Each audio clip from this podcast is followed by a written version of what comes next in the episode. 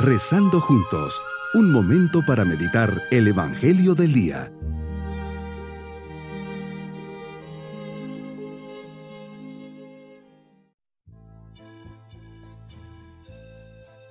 Les saludo en este día, martes de la segunda semana de Pascua.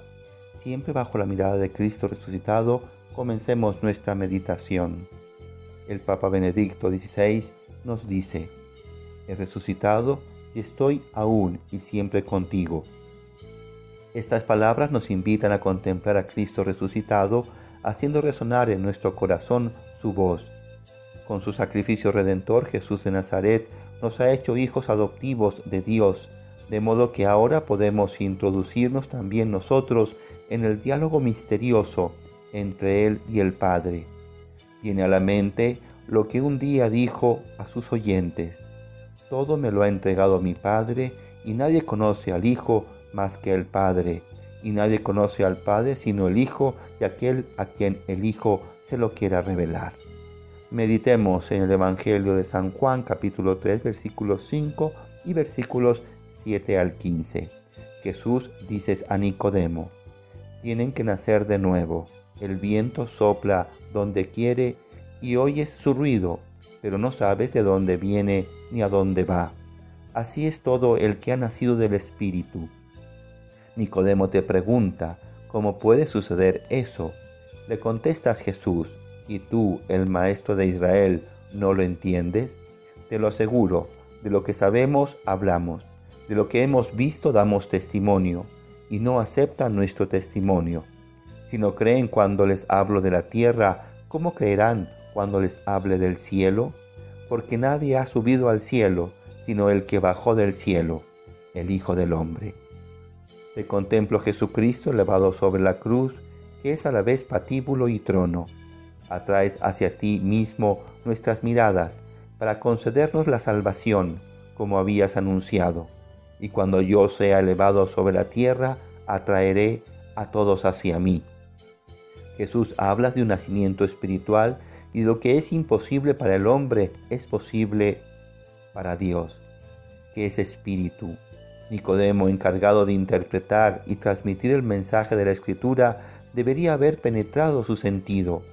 Jesús orientas hacia ti mismo la atención distinguiendo entre un nosotros y un ustedes a la ortodoxia judía representada por Nicodemo, se opone la fe de la comunidad cristiana. Jesús exiges la fe en tu palabra, palabra que habla de lo que has visto junto al Padre. Jesús revelas el misterio de tu persona y de tu itinerario, un misterio oculto hasta entonces en Dios. Jesús eres el lugar donde se realiza la revelación de Dios entre los hombres venido del cielo, posee su autoridad. Expresándote humanamente, puede ser visto y oído. Jesús, puedes hablar del cielo porque has bajado del cielo, que es tu morada. Según el relato de Números 21, capítulo 4 al 9, los hebreos, atormentados en el desierto por el hambre y la sed, se habían quejado de Dios y de Moisés por ello habían sido castigados con la mordedura mortal de, serpientes de fuego. Pero por orden de Dios Moisés había levantado una serpiente de bronce en un estandarte para que quien la mire siga con vida. Mirarte, Señor, elevado, concede la vida, pero para tener vida hay que creer. El Hijo único es un Hijo elevado en la cruz. San Enrique de Oso escribió, Tememos darnos a Dios, vamos siempre regateando con Él, y por eso somos infelices, porque solo el amor generoso que ama el sacrificio lo endulza todo, lo hace fácil todo.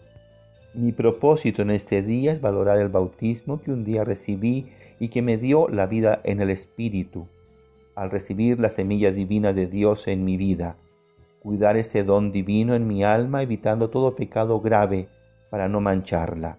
Mis queridos niños, Jesús nos dice que hay que nacer del Espíritu, y eso sucedió el día de nuestro bautismo. Una cosa fue nacer de la carne, nuestro nacimiento natural, y otro fue nacer del Espíritu, recibir de Dios la semilla sagrada de su divinidad y comenzar a ser hijos adoptivos de Él. Cuidemos siempre este regalo dado por Dios y recordemos de forma especial el día de nuestro bautismo.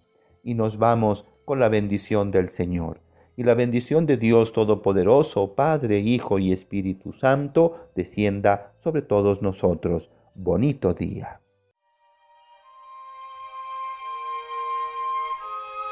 Hemos rezado junto con el Padre Denis Doren, Legionario de Cristo.